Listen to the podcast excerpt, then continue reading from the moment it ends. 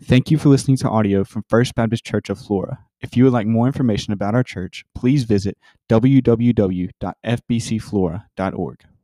Thank you, uh, Matt and Refuge team, for uh, leading us. Man, that was perfect, perfect song for us to uh, get ready for this message. And um, as we continue in the book of James, if you're a guest here today or hadn't been here in a while, uh, we've been in the book of James. I think this is one, two, three, four, our fifth week to be in the book of James. And um, just talking about the importance of living the Christian life. And that's, that's really what James focused on in this sermon series entitled Faith That Works. And so let me, let me just kind of give a, a quick snapshot, just a little review of where we've been uh, uh, over the last four weeks and where we're headed today because uh, this all all this stuff just man it just it flows together. It works together uh, because that's the beauty of the word of god. Um, but so just kind of think about where we've been. First sermon in this series talked about the uh, the tests and the trials that we all go through.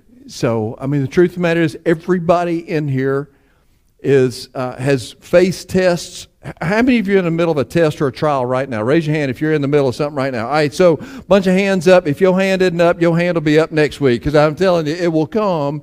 The test or the trial, the difficulty will come to your life in some way, shape, or form. And James actually said, Hey, consider it all joy, my brothers, when you encounter trials of various kinds. He's kind of like, how do, how, how is that a joyful thing when I'm going through hard times?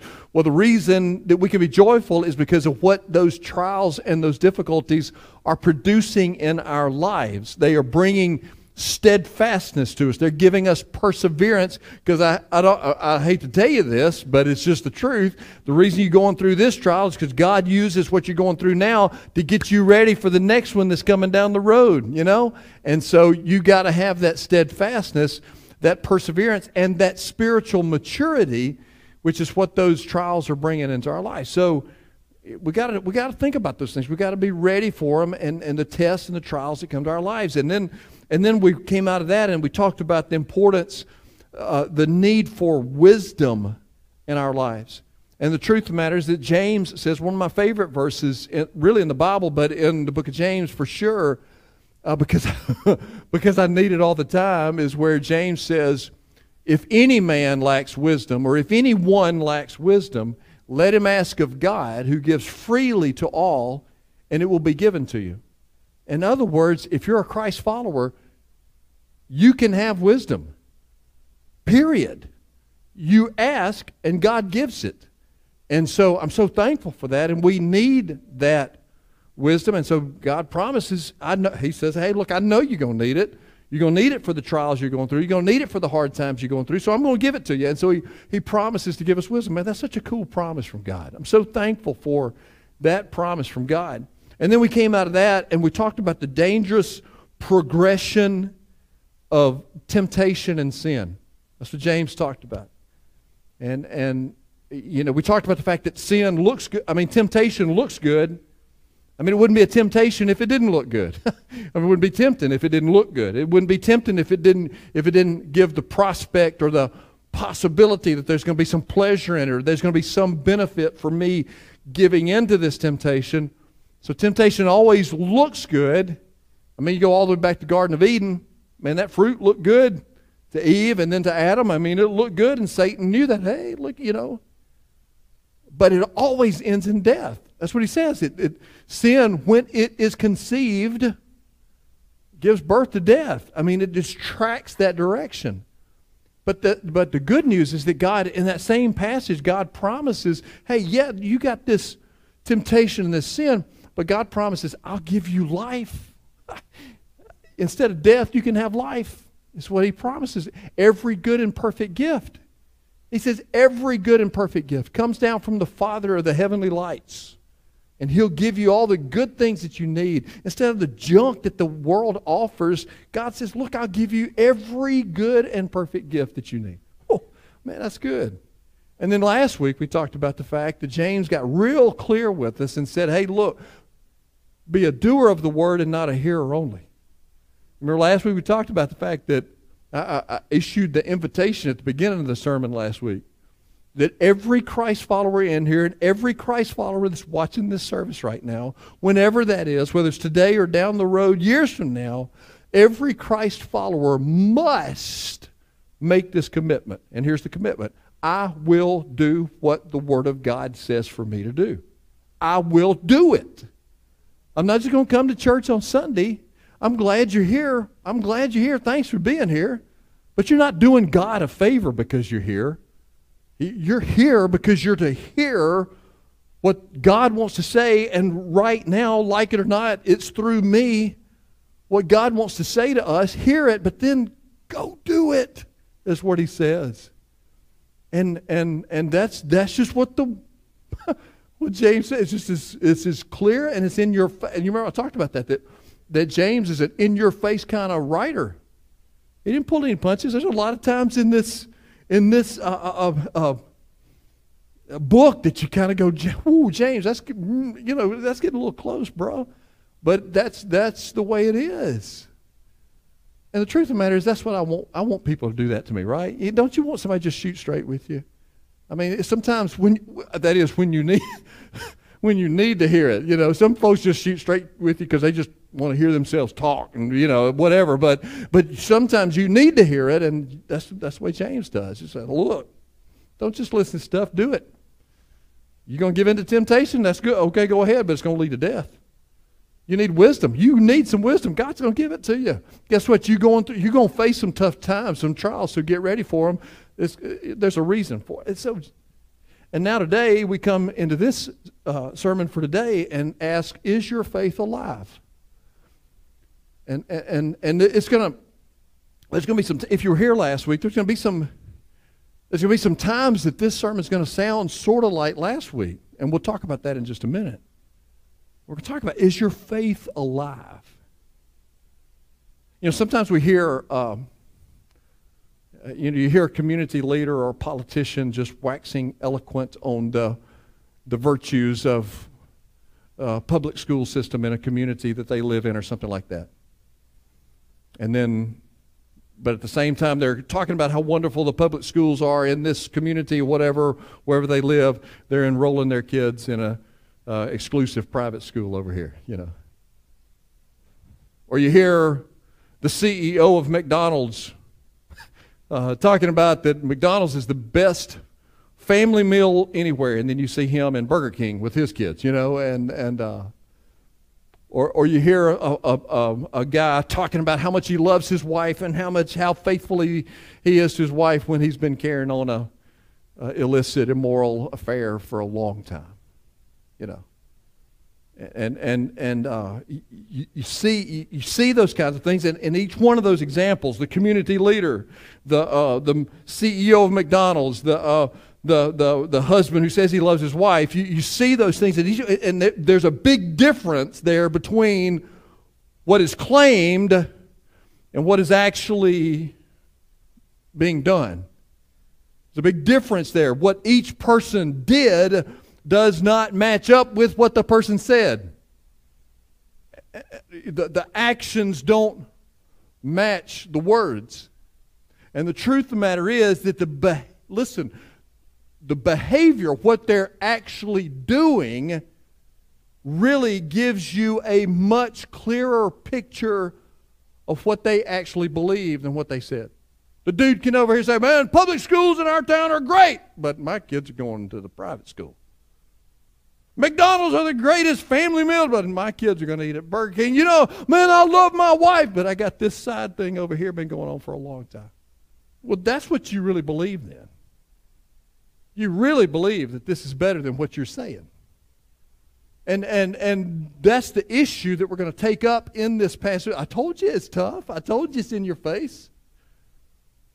But that's the issue we're going to take up in this passage of Scripture that James talks about that we're looking at. And, and the, the, the, the, uh, the question that we're asking today is this Is your faith for real or is it false? Is your faith genuine or is it counterfeit? Is your faith alive or is it dead? And that's what James is talking about. So grab your Bibles and turn to James chapter 2. I hope you got your Bible with you today. James chapter 2 verse 14 through 26. is where we're going to focus our attention. I hope you got your Bible. The public reading of Scripture is such an important part of corporate worship. So I hope you got your Bible with you. If not, maybe you can look on with somebody or something like that or pull it up on your phone. James chapter 2, verse 14, verses 14 through 26. So would you stand, please, and let's read this passage together. What good is it, my brothers, if someone says he has faith but does not have works? Can that faith save him? If a brother or sister is poorly clothed and lacking in daily food, and one of you says to them, Go in peace, be warm and filled, without giving them the things needed for the body, what good is that? So also, faith by itself, if it does not have works, is dead.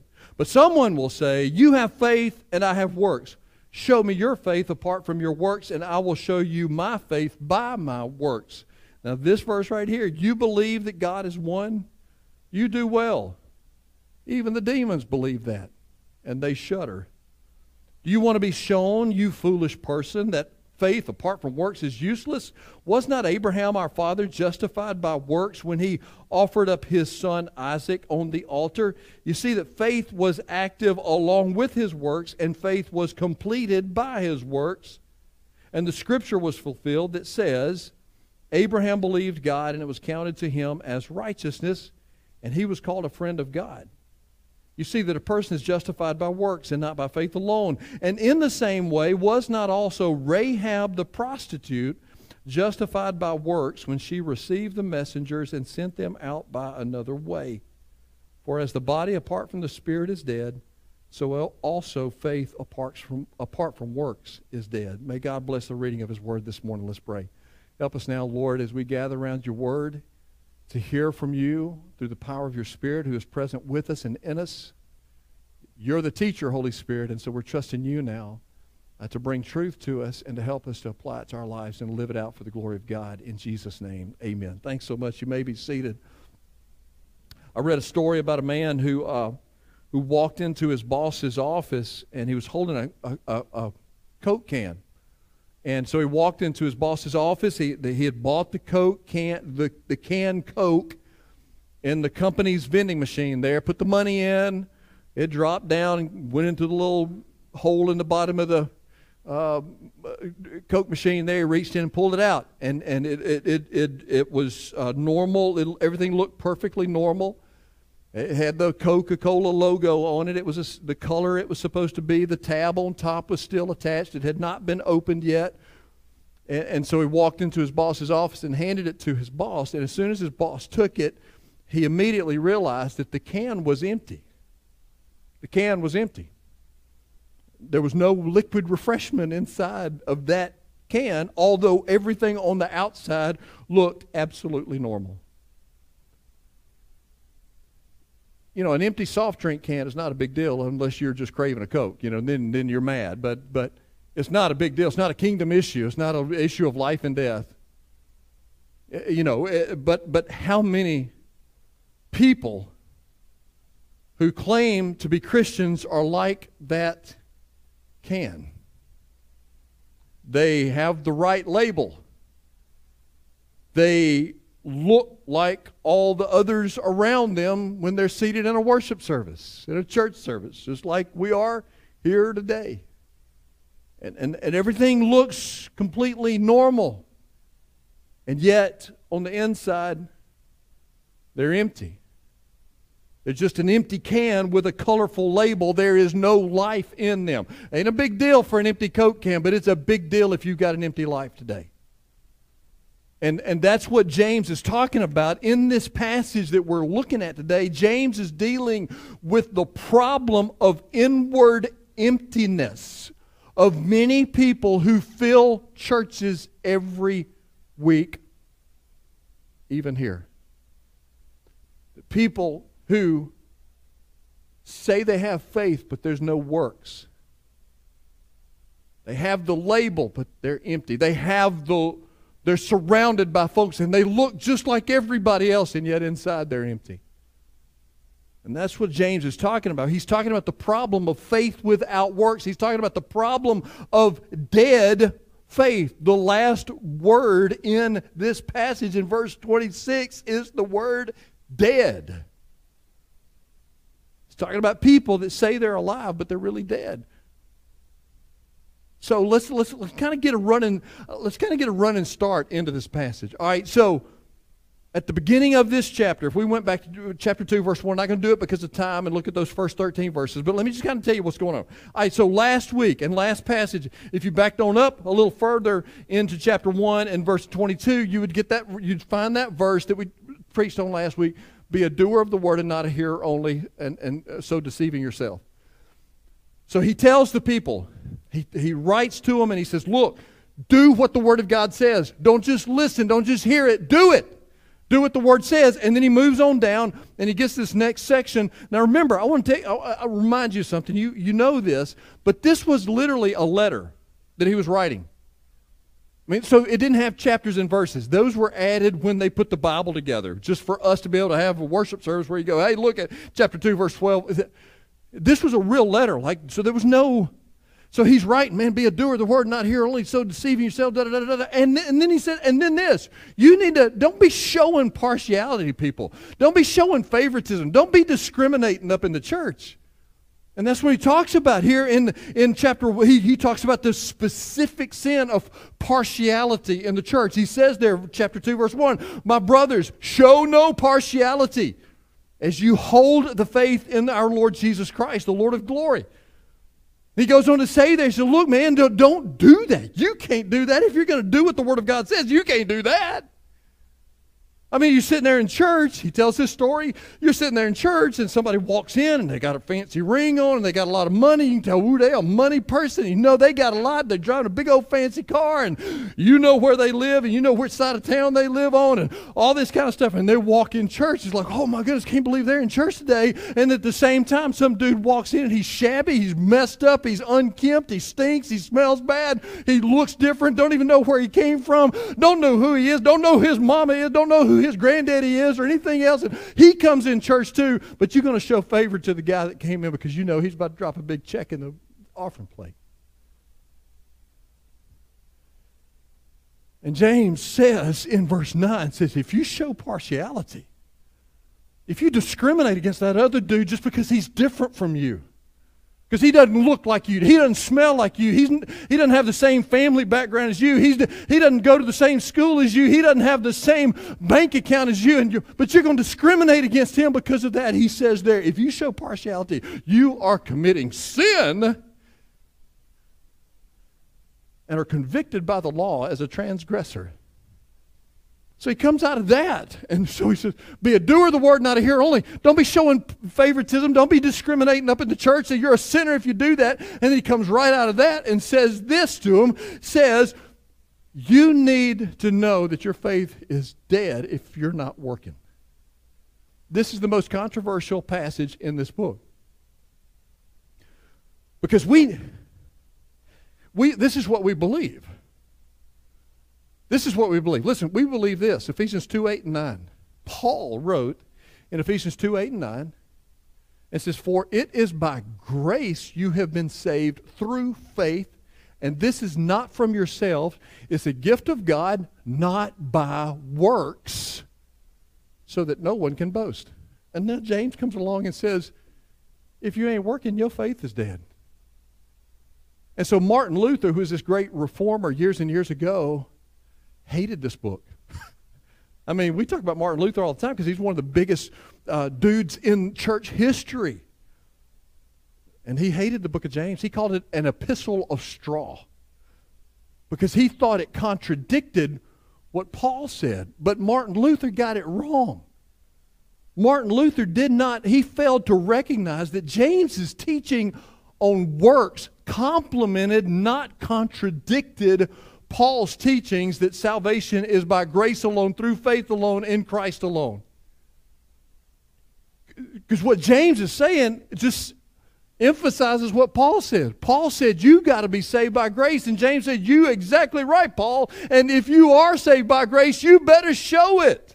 Because if you ain't showing it, you didn't get saved. That's what James is saying here. And that's the application. The, application that James is making is our application for this message, and that is this faith that is alive is faith that works. Faith that is alive is faith that works. Years ago, I think I think most everybody remember this. Uh, even if you don't remember it, you may know about it. Maybe if you weren't born, uh, like some of you. But years ago, there was an old lady who was the spokesperson for the Wendy's. I guess I'm on fast food today. The Wendy's uh, uh restaurant, and she she would say three words. She'd ask a question using three words. Do you remember what those three words? What did she say? Where's the beef? Where's the beef? Where's the beef? And she'd walk up to the counter, and you know they're talking about how wonderful uh, Wendy's hamburger. But let me tell you something. James would say, "Where's the Where's the works?" That's not correct grammar, but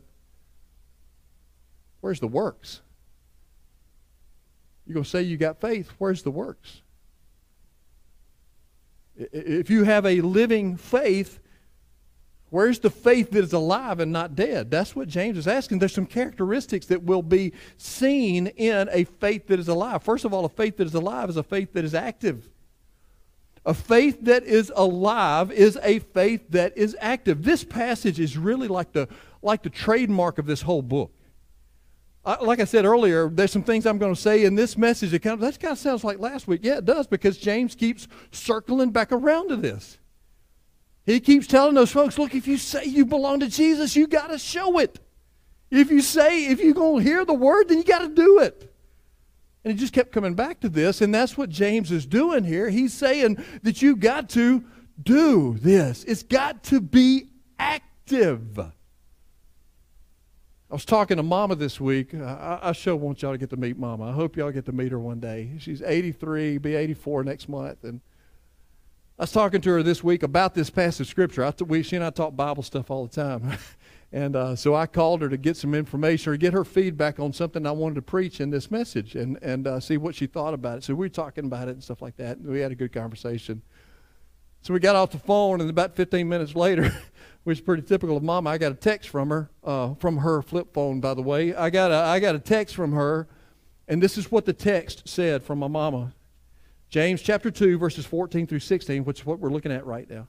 She said this James says that faith in Christ is a living, productive trust in Christ. You hear me?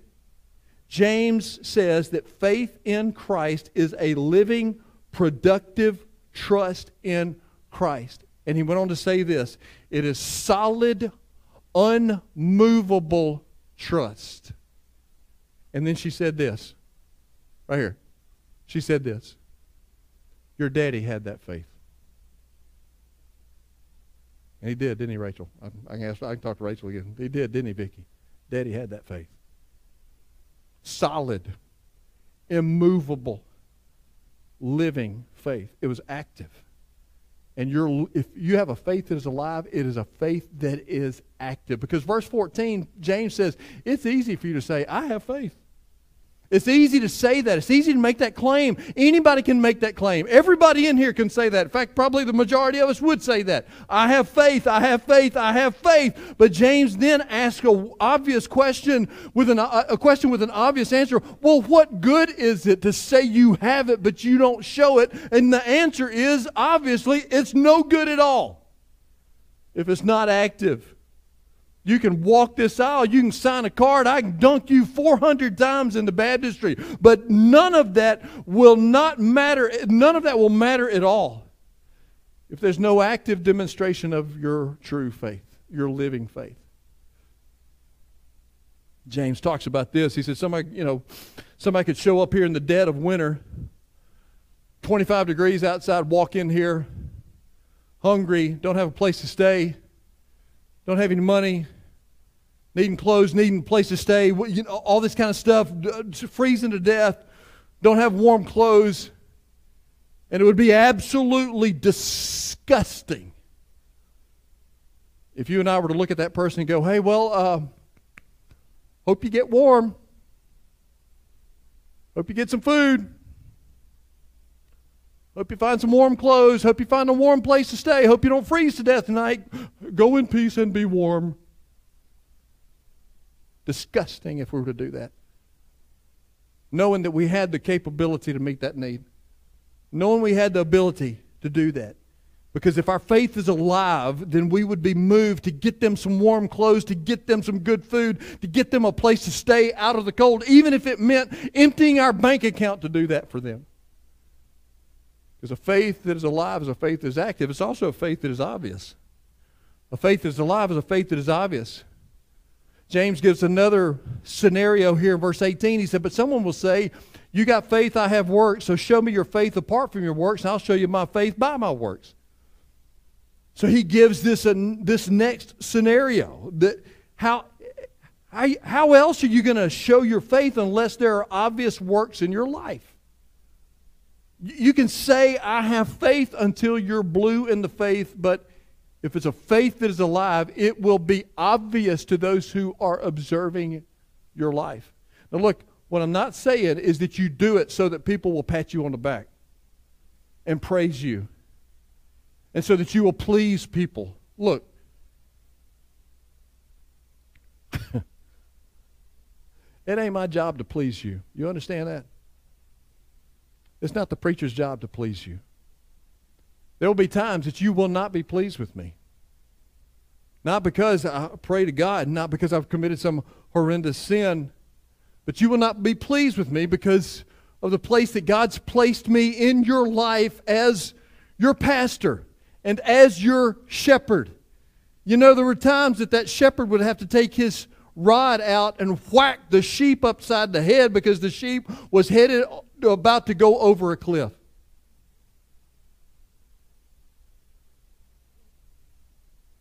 Paul talked about that. He said in Galatians 1:10, he said this. He said, "Am I now trying to seek the approval of men or am I trying to please God?" Because if I'm trying to please men, I would not be a bondservant of Christ. Paul said, It ain't my job to please you, it's my job to please God. It's my job to serve the Lord, and if that rubs against you, then so be it. I'm not saying I'm going to do that intentionally. I'm just saying that when your faith is obvious, you're, sometimes you're not going to be pleasing to people. Jesus dealt with this. Man, Jesus, I, I got to hurry. Listen, Jesus dealt with this. Matthew, uh, uh, Mark chapter, uh, Mark chapter 2. Do you remember this story? You remember the paralyzed man that his friends brought him to Jesus? Y'all remember that story? They couldn't get in. They were in this. Jesus was teaching in this house. The house was packed with people. They couldn't get in there to him, and, and so they they uh, uh, they took him up. On, they took their friend up on top of the roof, tore the roof apart, dropped the kid, uh, dropped the friend down in front of Jesus. How I'm gonna preach that, that. That's an awesome passage. One of my favorite stories. And so here's what happened. The first thing that Jesus said when he came down, landed in front of him, the, the guy's paralyzed. He can't walk. So you would think that Jesus would say, "Hey, I heal you now." But he didn't. First thing he said to him, he said, Son, your, your sins are forgiven. That's a lot better than having your legs healed. He said, Son, your sins are forgiven. Well, all the real religious people that Jesus didn't care about pleasing were standing off to the side. Who gives him the authority to be able to do this? Well, Jesus was God with skin on, so he knew what they were thinking. So he said, You know, I, I tell you what, y'all need to see this. Y'all need to see the authority of God. So, son, get up, take up your bed, and go home. And so he got up and walked out in front of the people because even Jesus knew that people needed to see the obvious work of God. And it says there, you know what happened? Verse 12 says, And the man rose and immediately picked up his bed and went out before them all, so that they were all amazed and glorified God, saying, We ain't never seen anything like this. And that's what happens when you have a living faith. People see it in your life. It's obvious and they see it. Jesus said in Matthew 5 16, Let your light so shine before men that they may see your good works and glorify your Father who is heaven. Not so they go, Boy, ain't you something? They go, Man, look at what God's doing. Look at what God is doing through that person right there. It's obvious. And then verse 19, he says, Hey, all right, so you say you believe in God. Good, good for you. Good for you. Even the demons believe that, and they shudder. That word shudder means that the hair stands up on their arms. Even the demons believe that. So, in other words, what James is saying, here's another in your face statement that James gave. If you say you believe in God, but you ain't living it out, you're on the same level as the demons. Whew. Your faith, if it's living and alive, is going to be obvious. And a faith that is alive is going to be radical. It's going to be radical. Let me hurry to finish this thing up. He gives two examples in verses 20 through 25. He gives two examples. Remember, he was writing to Jewish people. He gave two examples that they would really identify with. The first one was Abraham. Father Abraham. Remember singing that? Father Abraham and many sons. You remember that song? Well, he was the father of the Jewish people. So when he said, hey, Abraham had great faith, they go, oh, I'm listening to him now. He's talking about Abraham. Well, Abraham had great faith because God told him, hey, take your son, your only son Isaac, take him up on the mountain and sacrifice him to me.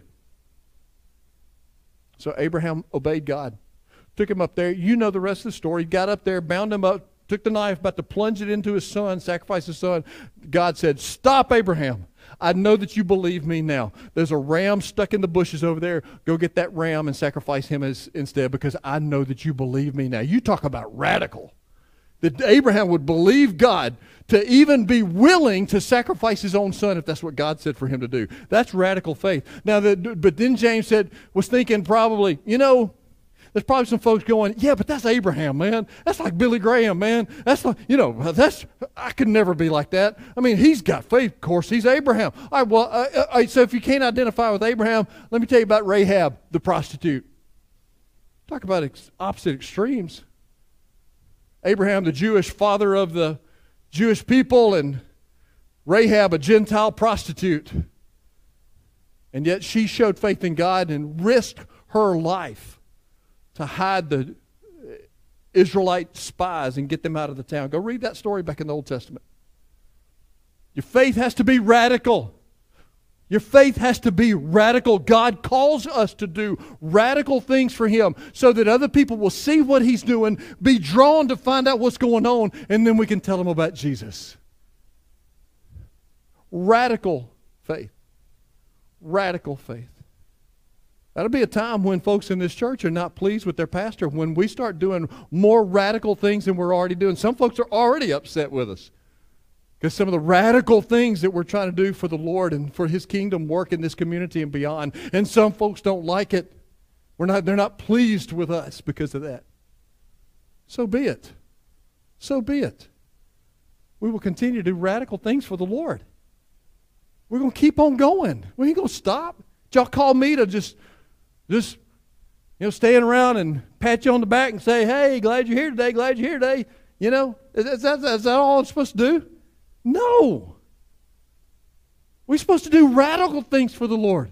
We've been here since 1887. We're supposed to be making a difference for the kingdom of God in some radical ways in Flora, Mississippi, and beyond.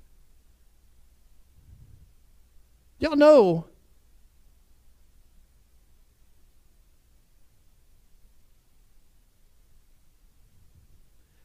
Y'all know that folks are talking about us, don't you? Don't be patting yourself on the back. And I'm, I'm trying to be real careful. I'm trying to decide if I need to, even need to say this. Because I don't want to get prideful. I had a person tell me this past week that I was prideful. Mean, he got up in my face and just told me I was prideful. That's cool. Made me go back and examine my heart. God, am I really a prideful person? I can be. I can be.